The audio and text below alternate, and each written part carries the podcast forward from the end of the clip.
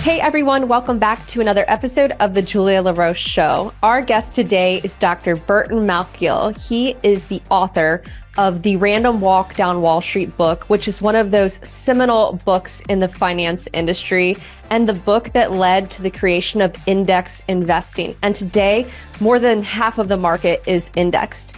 In this episode, Dr. Malkiel explains why you're never going to be smarter than the market and why it's useless to try to even predict where the market's headed or the economy for that matter.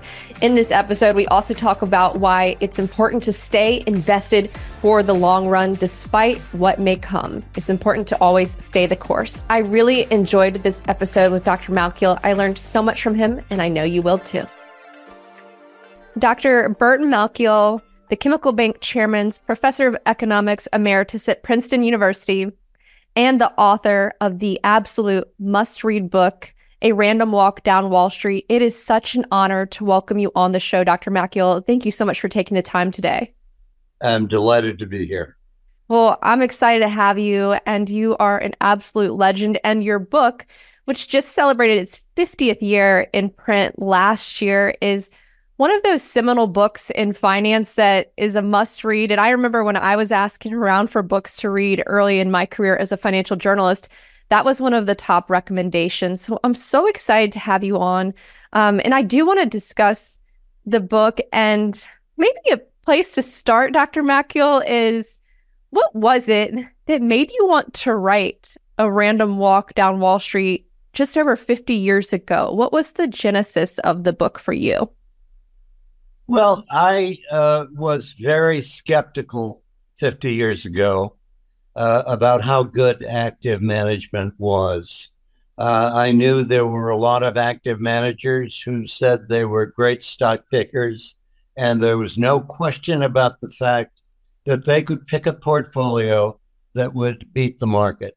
And that was the whole thing. Beating the market was very easy when you were a Wall Street genius. Now, I started my career uh, working on Wall Street.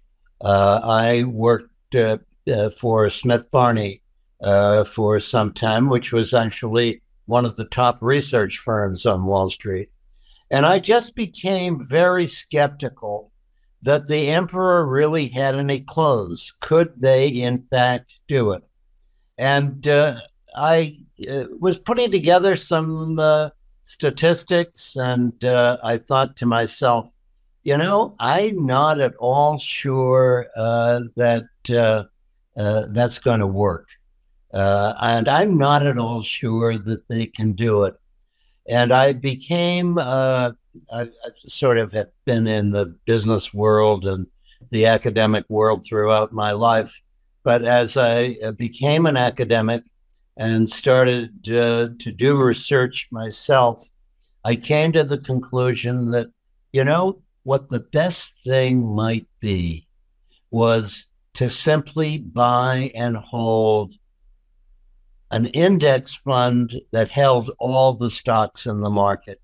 And that these people on Wall Street uh, who said they could beat the market uh, really couldn't do it. And so the sort of genesis of this was being very suspicious uh, of uh, what then went for received wisdom and I wrote the book 50 years ago. Uh, and basically, the thesis of the book was that a blindfolded chimpanzee throwing darts at the Wall Street Journal. And in those days, uh, you know, we didn't have the computers so that we, actually looked at the actual newspaper uh, to get our quotes uh, from the day. Uh, so the, the image was the monkey throwing darts at the Wall Street Journal could select a portfolio uh, that would do as well as the experts. Now, I didn't literally mean you should throw darts. Perhaps the right analogy was to throw a towel over the uh, the stock pages and just buy everything. So that was the genesis of the book uh, 50 years ago, uh, and uh, the reaction was this is about the stupidest idea that you can possibly imagine. Uh, a professional reviewed my book in Business Week and said this was just a piece of garbage, that uh, uh, it was absolutely crazy. And in fact, when three years later, Jack Bogle at Vanguard started the uh, what was actually the first index fund, uh, it was a disaster. The IPO was supposed to be $250 million. Uh, and then uh, the bankers said, well, let's downsize it to 150. Uh, when they finally uh, finally closed the books, uh, $11 million was sold. And the uh, fund, the first index fund, stayed at under 25 million for years. it was a it was a total failure. It was called Bogle's Folly. Mm-hmm. And uh, that was the sort of genesis of the idea. And in doing the 50th anniversary edition, uh, I've sort of looked back at that history and was sort of pleased to find that, you know, it was actually right because uh, what we see now today Standard and Poor's does uh, a wonderful study twice a year. It's called a SPIVA study, where they uh, compare Standard and Poor's indices uh, with active managers, and every year, two thirds of the active managers are beaten by a simple index, and the one third that win in one year are not the same as the one third that win in the next year. So that when you compound it over 10 and 20 years, what they find, and it's a consistent finding, that 90% uh, plus of active managers do worse than the index. So, look, I'm not saying it isn't possible to beat the index. Uh, there are some Bar- Warren Buffett's uh, uh, of the world, uh, although even Warren Buffett over the last uh, 10, 15 years has not beaten the market. But look, it's possible. But if you try to go active, you're much more likely to be in the bottom of the distribution in the 90% rather than the 10%. And so the wisest thing for investors to do is just keep putting their money into a broad based index fund. Uh, don't think you're too so smart that you can beat the market because you probably can't. Uh, and uh, don't think you can time the market because I'm sure you can't. Uh, and this is the way uh, to build a retirement fund and for anybody to build uh, wealth uh, uh, in the market today. And I'm just pleased to say that I believe in the thesis that uh, I advanced 50 years ago, even more today uh, than I did even then. Mm-hmm. Um, you know, what a great frame up to the conversation. And you mentioned, um, you know, it was just what was it, three years later after the book, um, Jack Bogle starting the first index fund, and they had trouble raising. I, I have a quick question for you.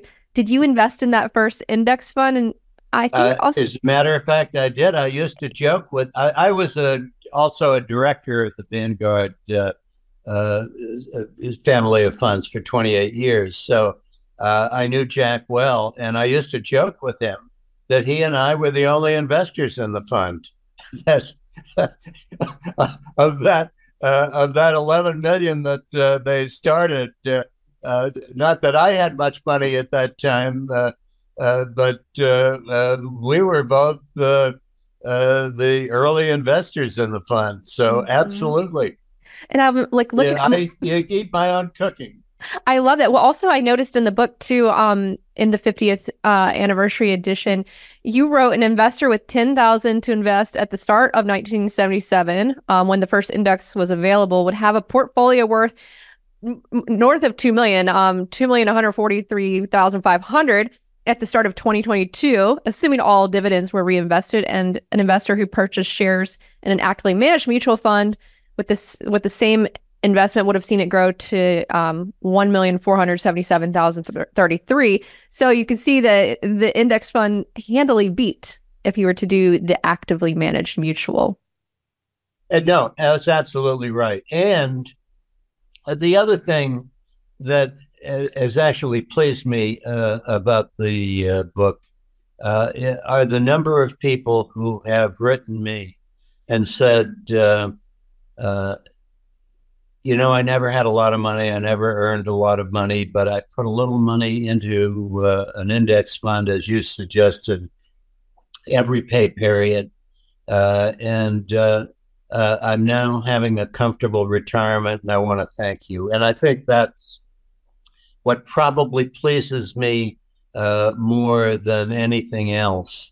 That, you know, in this world where uh, you know, there's sort of a lot of uh, complaint about the um, unequal distribution of wealth.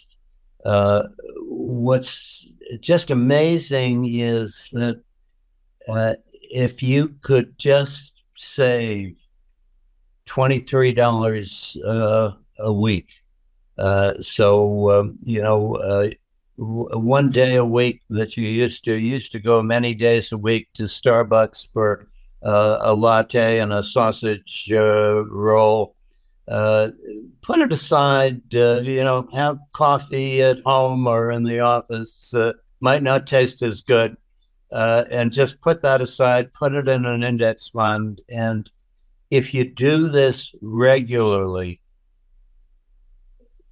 that and started that in in 77 uh, when the first index fund was available.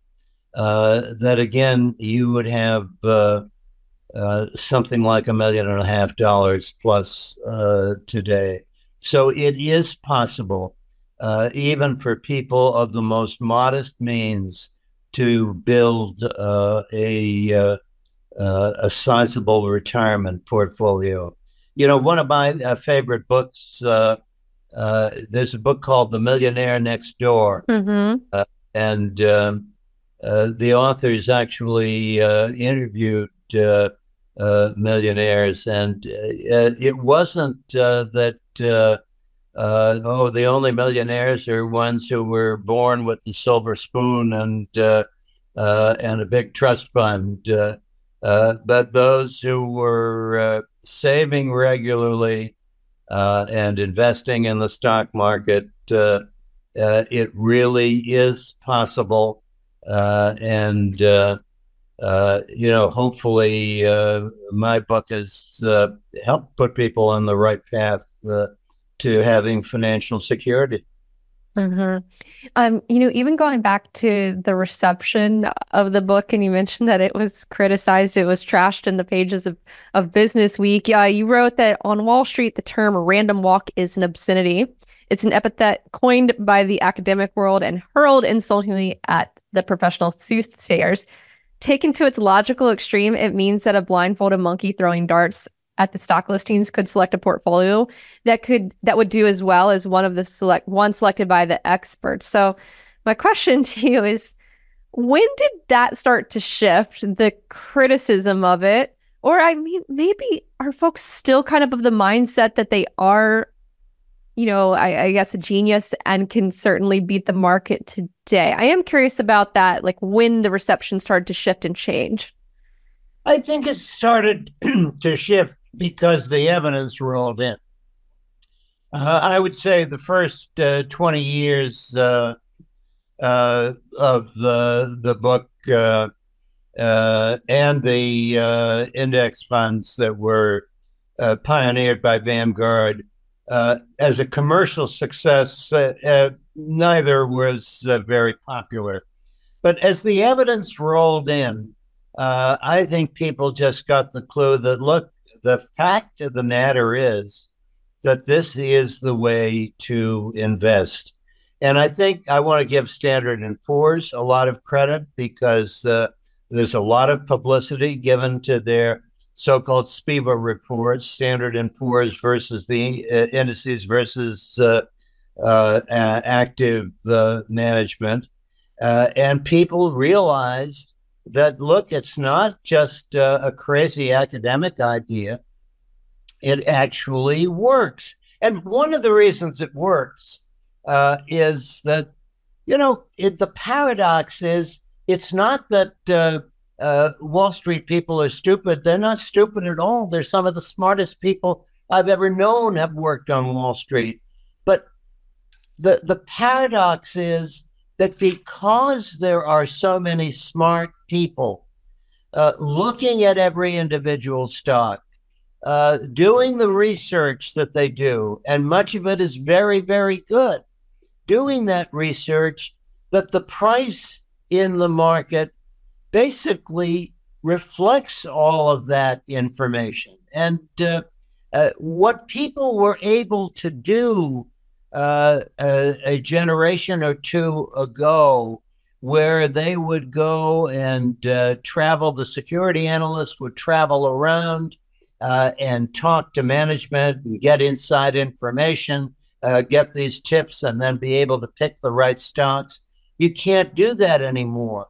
Uh, the uh, SEC, with its fair disclosure requirements, as one Wall Street analyst correctly put it, it means no disclosure because if if if a company has got some really big information, they can't tell the one select analyst. They have to put it out in the public. And so information gets reflected very quickly into stock prices. And it's harder and harder over time uh, to uh, get an edge. The second thing is that, look, uh, Wall Street might not be uh, the oldest profession, but it certainly is one of the highest uh, paid. And the fees for buying an actively managed fund might be, it sounds low, 1% a year. But you can now buy an index fund for three, two or three basis points, a basis point being one one hundredth of one percent. So essentially for zero fee. And uh, that's a huge difference. That if you can get a portfolio and pay zero versus paying 1% or sometimes even 2% a year, that's one of the reasons why you're bound to outperform. You know, one of the things I like to say is it's very important to be modest about what you know and don't know about markets.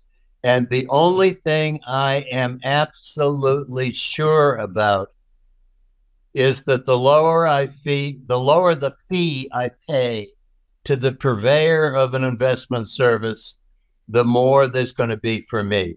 Uh, and my friend Jack Bogle actually put it even uh, uh, uh, it's my favorite quote of his uh, uh, in the investment business you get what you don't pay for.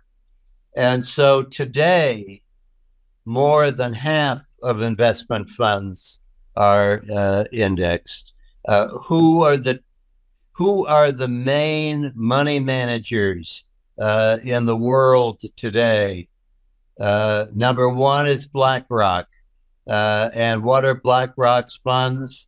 BlackRock has uh, uh, the uh, not a monopoly, but they've got uh, uh, most of the money that are in index funds and exchange traded funds.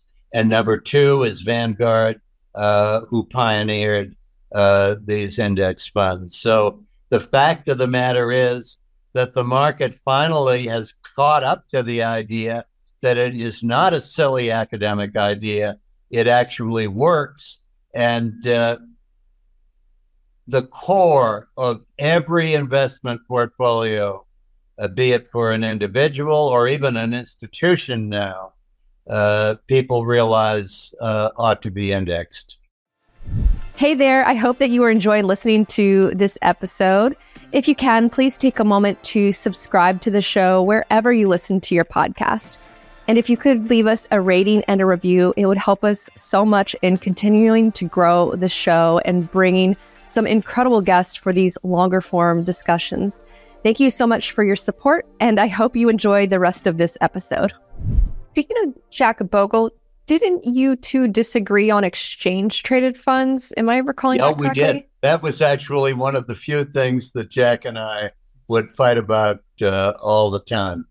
Uh, that uh, uh, I thought this was absolutely a, a, great idea, and it would be a great idea when I was a, on the board member of Vanguard because uh, Vanguard didn't advertise. Their idea was the lowest fees in the industry. That was what the the, the mantra uh, of uh, of Vanguard, and so most mutual funds, so-called, pay for distribution. If you've got an actively managed fund and you want a broker to sell it, you say, uh, "Look, uh, if you sell this fund, we'll give you an extra little uh, commission. So Vanguard wouldn't do that. And so you had to, uh, you know, buy Vanguard through word of mouth uh, uh, because a friend recommended it. There was no advertising. And this way, if you had an exchange traded Vanguard fund, then all the brokers could sell it and you didn't have to pay them anything. The broker would sell it, charge a commission if the broker wanted, but this was a way for Vanguard to actually grow. So Jack's view was that exchange traded funds were the instrument of the devil. Uh, and the reason he thought it was that basically the uh, exchange traded fund uh, simply uh, means uh, that you can go and buy and sell, uh, and you'll kill yourself as you try to buy and sell because you'd always buy at the wrong time and sell at the wrong time. And I remember uh, when Jack and I would have an argument, Jack would say, Who in their right mind would want to buy a market fund at 10 o'clock in the morning and then sell it at 2 o'clock in the afternoon? And that's what exchange traded funds will have you do it's terrible. People will cut their throats on it. I want nothing to do with it. Uh, and uh, that was why, uh, until uh, uh, a new CEO came to Vanguard, Vanguard didn't have exchange uh, traded funds. And it's one of the reasons why BlackRock is number one today rather than Vanguard, which really invented the whole thing and why they're only number two. Mm. Although, in terms of fund flows, more money is going to Vanguard today than is going to BlackRock. And, you know, sometimes when I think of uh, Jack, who, uh, you know, I disagreed with him on this, but uh, so it's just a, a, a wonderful person. I often think today, Jack would roll over in his grave if he knew uh, that the SEC had just uh, uh, allowed a spot ETF on Bitcoin. Uh, I, I could just, uh, I mean, he would be just so livid that we were having people go and buy and sell that and something currency that goes up a thousand dollars one day and down a thousand dollars Okay, I take it then, Dr. Malkiel, you have an opinion on Bitcoin with the recent spot ETF news. What's your take? Uh, look, uh, if uh, I uh, want to have a currency uh, and um, uh, I want to, I want to buy a, a cup of coffee at Starbucks I don't want a I don't want a currency that can go up uh, or down ten percent uh, uh, in value in um, uh, uh, in the matter of uh, days. This is not a useful.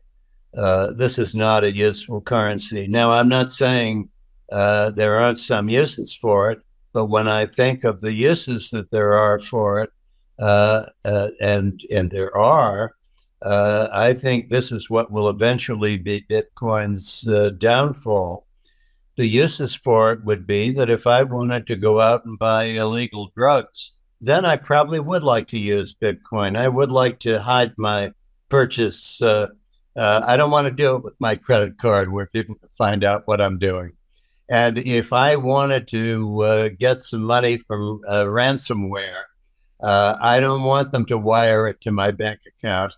Uh, I probably want to have it in Bitcoin, and its its use in illegal transactions and in hiding money uh, from authorities is exactly why uh, uh, you're going to see the governments taking uh, greater and greater efforts uh, to break the secrecy uh, and uh, to limit the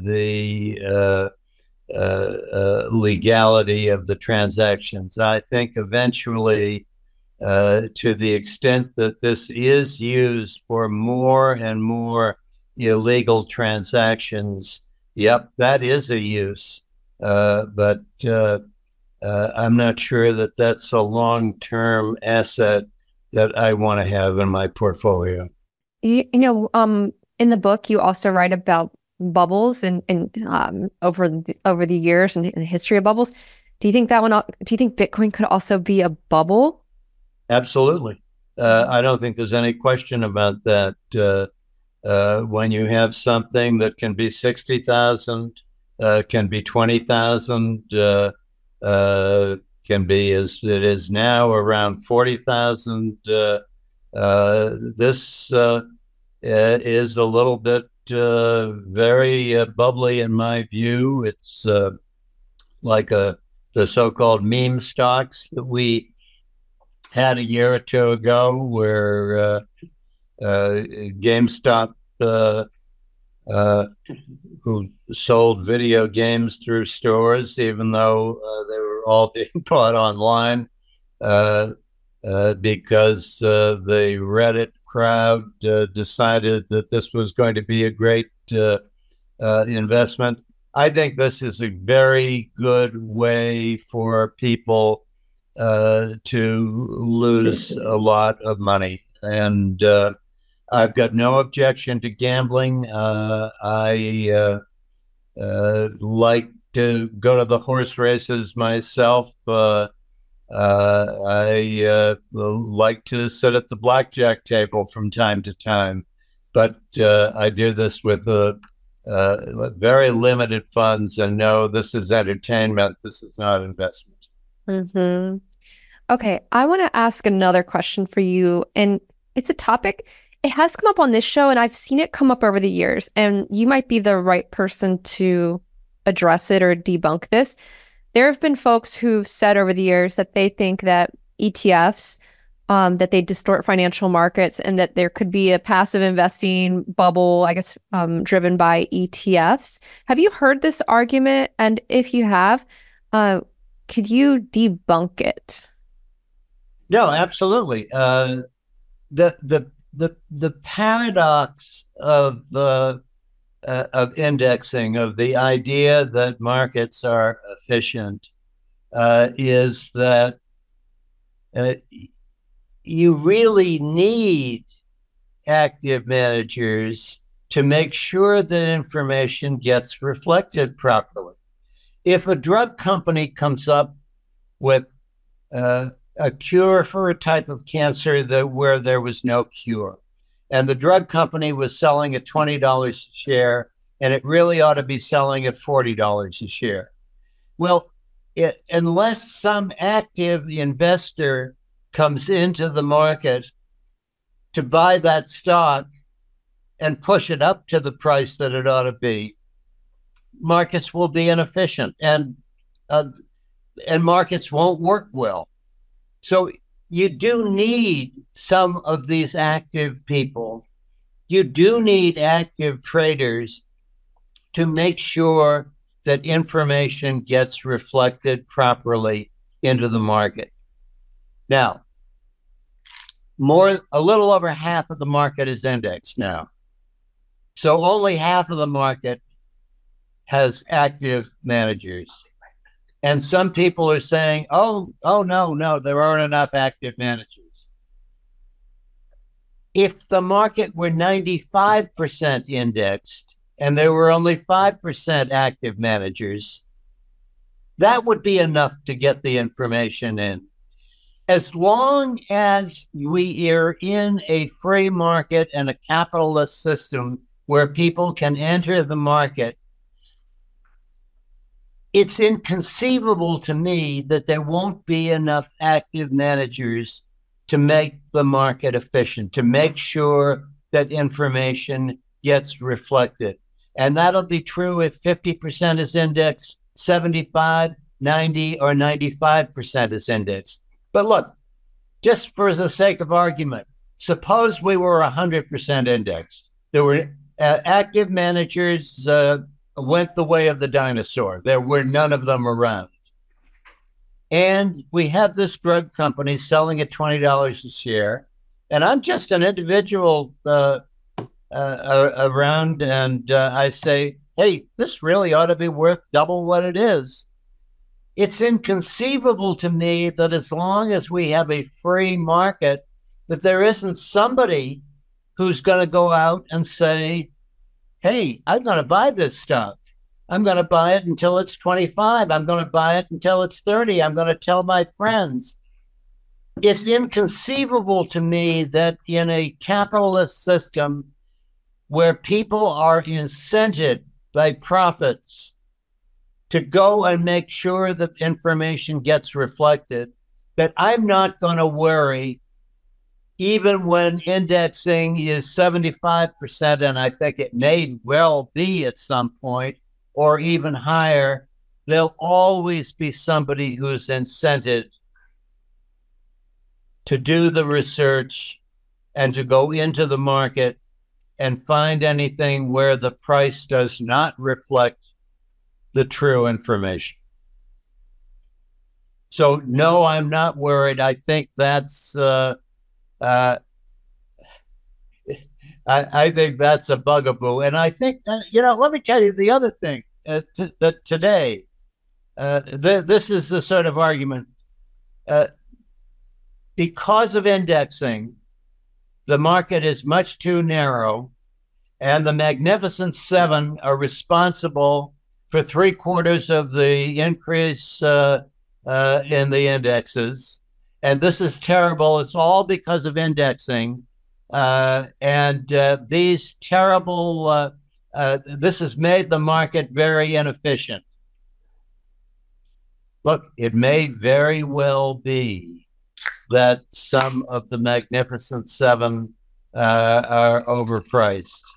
But it may also be that the market's actually quite right uh, that we have uh, uh, a uh, a technology change, uh, artificial intelligence, that will be as important, if not more important, than the internet itself was, uh, and that these are the correct prices.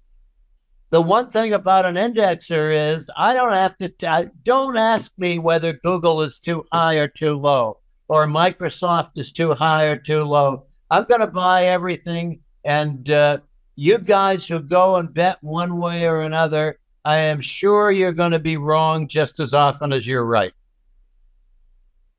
So I'm not worried about indexing, uh, making uh, the Magnificent Seven too magnificent, uh, or that they're going to uh, make the market inefficient. There'll always be somebody in a capitalist system uh, who will be around uh, uh, as long as there's a profit opportunity. Somebody's going to seize it. Mm-hmm.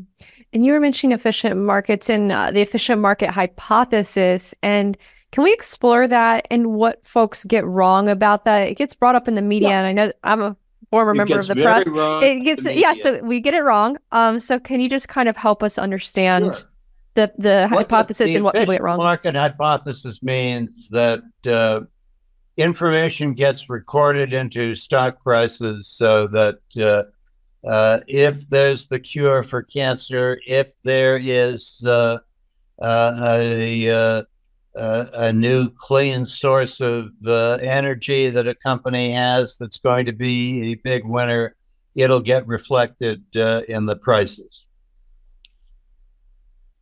What people get wrong is they say that that means that prices of stocks are always correct. It doesn't mean that. In fact, prices of stocks are always wrong. What it says is they're always wrong, but nobody knows whether they're too high or too low. And the market gets it right more often than any active manager or anybody uh, who thinks they are smarter than the market. So it doesn't mean the prices are always right. And it doesn't mean that there can't be bubbles. There can be bubbles, but you can never time them. You can never know when you only know you are in the bubble after it's popped. And let me give you an, ex- an example. The person who coined the term irrational exuberance mm-hmm. was Alan Greenspan. And uh, we did have a bubble in internet stocks that crashed in the in early 2000. And Alan Greenspan is often uh, the guy who is credited with he saw it, he understood it, called it irrational exuberance. What people forget is that Alan Greenspan made that irrational exuberance speech in 1996. If you had bought the day after Alan Greenspan's irrational exuberance speech and just held through today, you would have done beautifully because the market went up for the next four years. So it doesn't mean that there wasn't a bubble, that it wasn't wrong. Sure, it was wrong, but nobody knew the time that it was going to uh, break. And uh, the Alan Greenspans of the world, who labeled it irrational exuberance, labeled it that way in advance. Uh, and uh, you couldn't have made any money uh, by acting on it. Now, let's talk about the meme stocks. Hedge funds, what they try to do uh, is uh, they try to look for those kinds of bubbles and they want to short the stocks. They'll sell them short so that they can buy them back later. And so when the meme stocks were going crazy, it was a bubble. Absolutely. Market was crazy. It wasn't right. But remember, one of the hedge funds that went bankrupt uh, betting against the memes, uh, uh, betting against the meme stocks, because as the mantra of the hedge funds uh, uh, is, the market can stay irrational longer than we can stay solvent. So efficient markets means that you're not going to be smarter than the information gets recorded. You're not going to be smarter than the market. The market's not always going to be right. It's always going to be wrong. Sometimes it's going to be spectacularly wrong. But don't think that you're smart enough to know when those periods are. And if you start betting against it, you're going to be wrong more often than you're right. This is so great. I'm learning so much from you, Dr. Malkiel. Um, let me ask you this because I come from the world of um, financial media, and uh, there's always, always discussion of like, what's your take on the market, where markets are headed, and even the economy and, and the macro picture. Can we get your take there? And it sounds like maybe that does that doesn't even matter. The commentary around that, and or no one can actually. Well, it I matters, your, but nobody yeah. knows. But nobody can do it. I, mm-hmm. I, have mm-hmm. no idea where the market's going. Uh, uh, today, next week, uh, next month, uh, uh, next year. I do believe in the United States of America. I do believe in our dynamic economy. I think in the long run, this is a good place to invest. But where the market's going to go next week or next month, I have no idea. Economists don't know where the uh, economy is going if you want uh, an example of this, uh, as I'm sure you know, the uh, governors of the uh, Federal Reserve, our central bank, uh, when they meet, uh, the governors are always asked for their forecasts of where's the economy going to be the next month the next year. Where are interest rates going to be? And these are called their dot plots because they are actually putting their forecasts down. Well, look at them over the last several years. They've been completely wrong. Uh, completely wrong on uh, uh, whether uh, a year ago everyone was talking about we're going to have a, a deep recession. Uh, and now we're having a soft landing, we're having a no landing, uh, or we we really are going to have a recession. It's just been put off. Nobody can do this. Professionals can't do this. So it's useless to try. And I'm a big buy and hold believer because you'll never get it right. You'll never get the economy right. You'll never get where interest rates are going right. So the best thing to do is to just buy and hold for the long run and do something for people accumulating a retirement account. Keep going, just regularly save, and you will take an advantage of dollar cost averaging because the beauty of just putting money in regularly is when you have these downdrafts in the market, and they will come. Undoubtedly, we'll have them in the future. But when you're putting a regular amount of money in, you're able to buy more shares of your stocks and ETFs when the market is down. And the beauty of this dollar cost averaging is that the average of the uh, securities that you own will be the average price will be less than the average of the prices at which you bought because you're buying more shares when the price is lower than when the price is higher. And this is a great way for people uh, to uh, uh, invest. Just ignore all the. Uh, I, I, I, don't want to say that I'm not trying to dissuade uh, people from uh, you know good financial writing and good financial commentary. I'm a consumer myself, but don't think that uh, any of those predictions should be acted on. Mm-hmm. So do do you not even you don't even try to like prognosticate because it's it's pretty much useless. I uh, not about where the stock market is going, uh, and frankly, uh, uh and not about uh, uh, where the economy is is going.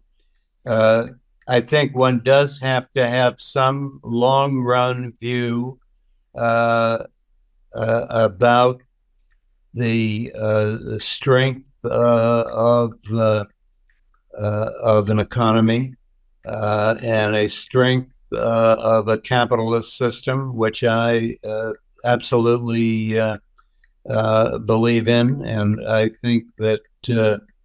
Uh, capitalism can be the greatest creator of uh, wealth uh, uh, than any other system in the world. Uh, I think maybe that's a prediction that I'm willing to make because I wouldn't want to be a long run investor in the stock market if I didn't believe it.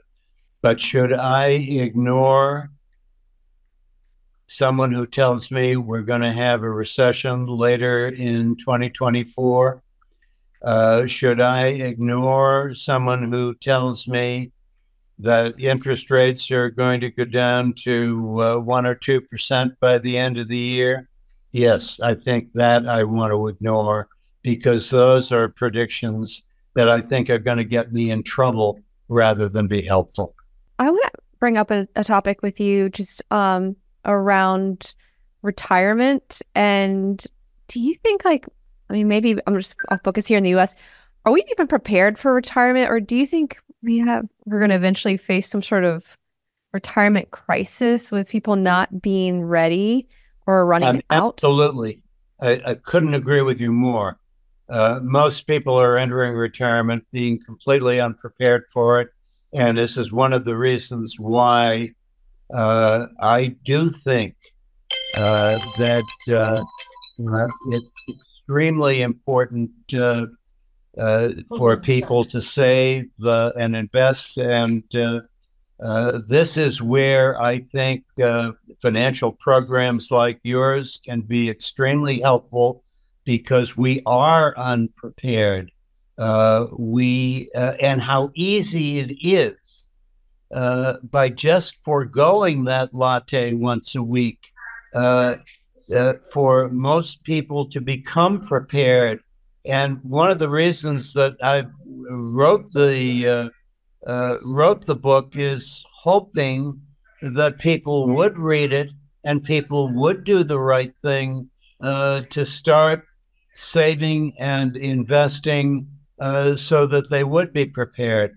But half the people in this country are going into retirement with nothing but Social Security. And I think that is very, very bad. And uh, people are going to have a less healthy and happy retirement because of it. So I do, uh, I do think uh, it is a serious problem, and it's a problem uh, that can be uh, remedied. Uh, and hopefully, the advice that I've given uh, will help people cope with it. Uh, it's also the case that uh, uh Social Security itself uh, is likely to be in actuarially, uh, it will be in serious trouble within the next decade. and something is clearly has to be done with Social Security. And uh, unfortunately, our uh, uh, politicians are uh, uh, not likely. Uh, we, this is a presidential year, and I don't think you're going to hear anybody offering suggestions of how we can shore up the Social Security system. So, is that heading to a crisis? Yep. and Unfortunately, we'll probably only fix it when it's much nearer to a crisis uh, because I don't expect uh, uh, any uh, action over the near term. But I think you put your finger on what is a serious problem. Uh, we are, in general, not prepared, and we're living longer. and so, what uh, we're in a situation now where maybe 10% of the babies born today are likely to live to 100. And uh, uh, boy, uh, uh, that means the amount uh, of resources that one needs over many, many years of retirement is very important. But, you know, when Social Security started, people lived for a year or two uh, mm-hmm. Uh, collecting Social Security. Uh, now they live for decades uh, collecting it. So, yes, it is a serious problem. And one way uh, to help solve the quote retirement crisis is for people to uh, start saving modest amounts each week, each month, regularly putting it into a broad based index fund and uh, having a nest egg uh, when they're ready to retire uh, that will serve them very, very well. Mm-hmm.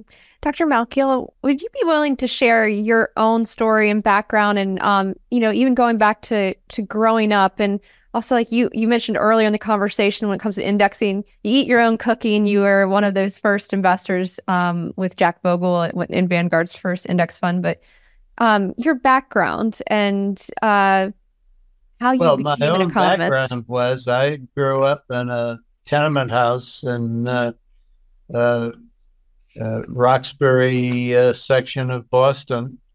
And uh, i had i didn't start investing as a kid because I had no money.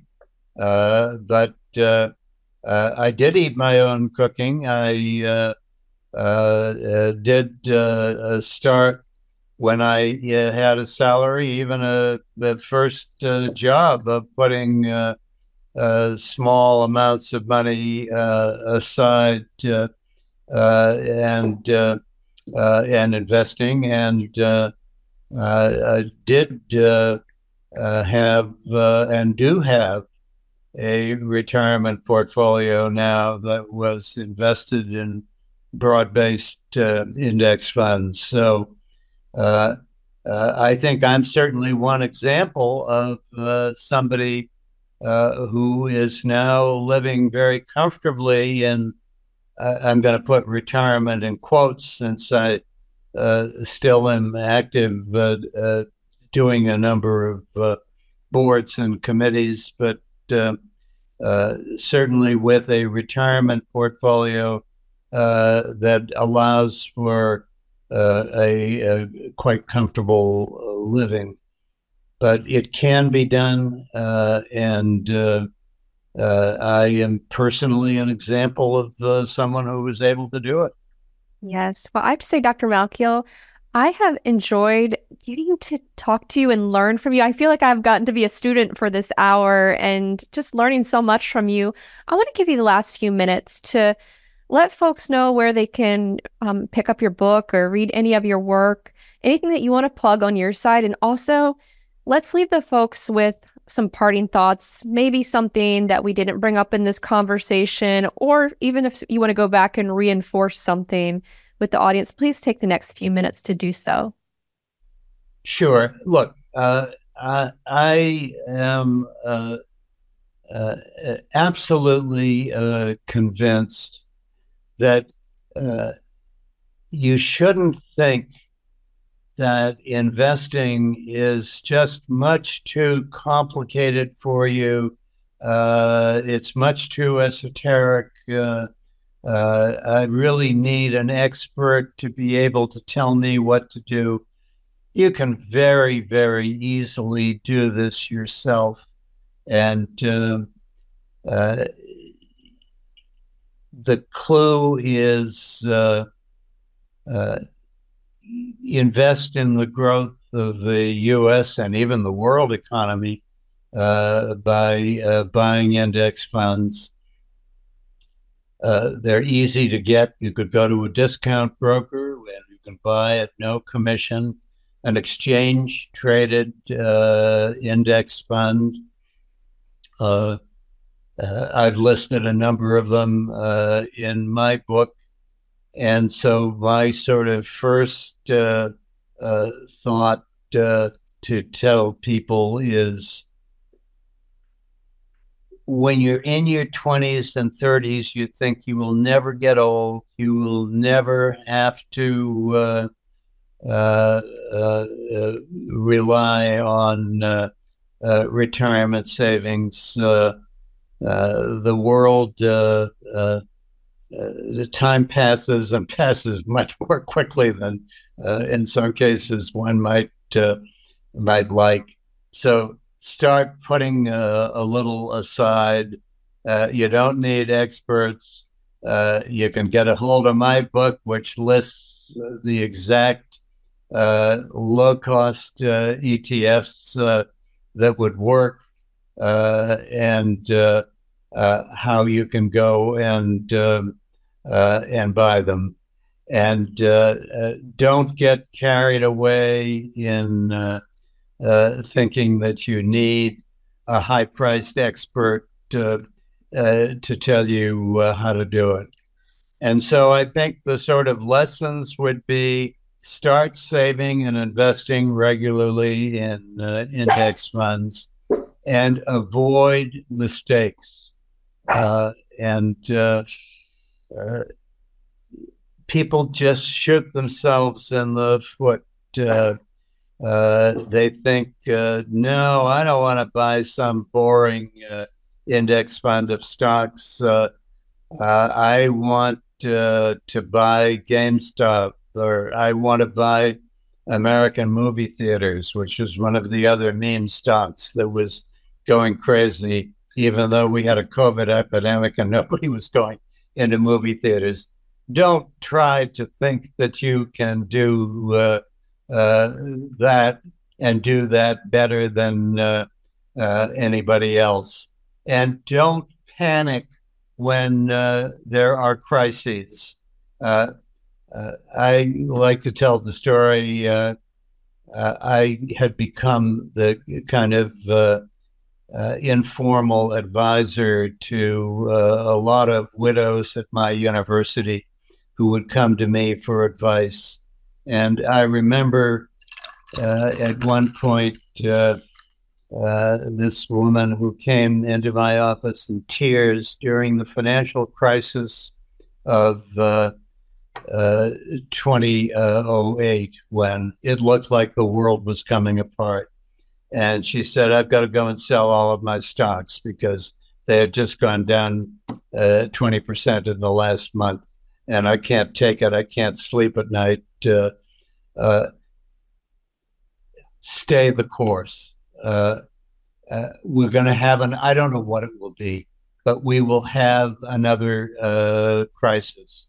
Uh, we will have a recession at some point. I don't know when it is. Uh, uh, we could have, I mean, the, the world situation is so precarious now. We could have a wider war. Whatever it is, there will be those crises. And just in the long run, we are going to get through. Uh, and suppose I'm wrong. Suppose that Armageddon comes. Suppose, in fact, we have a worldwide nuclear war that is threatening to destroy the planet. Well, let me tell you, worrying about your investments will be the last thing on your list. Uh, just stay the course uh, and you'll be okay. I think that's a wonderful place to end. Dr. Burton Malkiel, author of the Random Walk Down Wall Street book. It has been an absolute honor having you on. Thank you so much for being so generous with your time, your ideas, all of your wisdom. I really appreciate you, Dr. Malkiel. I really thank you so much. And I thank you for all the great questions. Uh, you're terrific. Thank you so much. Thank you. You are so wonderful.